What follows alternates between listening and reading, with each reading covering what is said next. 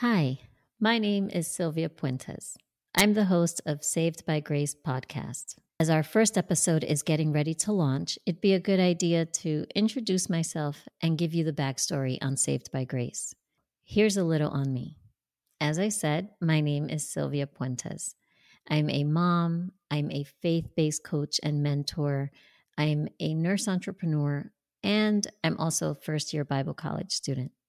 I grew up and lived in New Jersey until just last year when I moved to Tampa, Florida. My move to Tampa came as a surprise even to me. Truthfully, I was stepping out in faith and I did it as an act of obedience unto the Lord.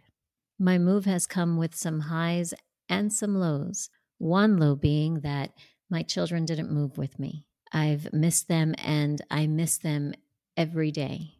In the time that I've been here, I've met some really amazing people and I've had some wonderful experiences. So I look forward to everything that God has for me here. I rest easy knowing that His thoughts are higher and His plans are better, and my children and I are in the palm of His hands. That said, let me share the Saved by Grace backstory.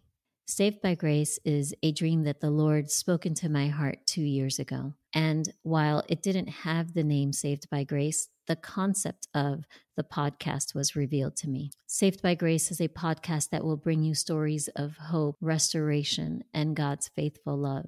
Each guest will share their testimony and their encounter with the Lord. I too will be sharing mine. You know, I find that hearing other people's testimonies is a way of building our faith.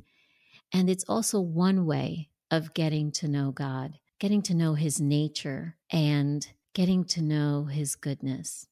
You know, God is still performing miracles today, God is still speaking today, and God is still showing up in our circumstances when we allow Him.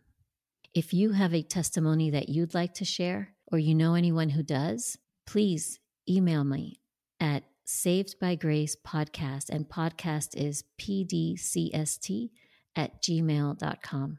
You can find us on Instagram, Facebook, YouTube. Our episodes will be uploaded to Apple Podcast and Spotify. And finally, before I go, I want to leave you with this scripture to meditate on.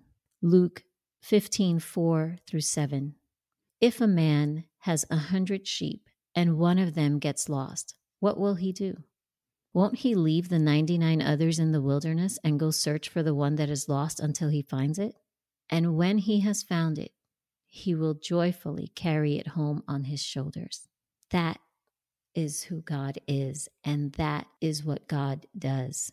He will leave the 99 for me, and he will leave the 99 for you. Thank you so much for listening.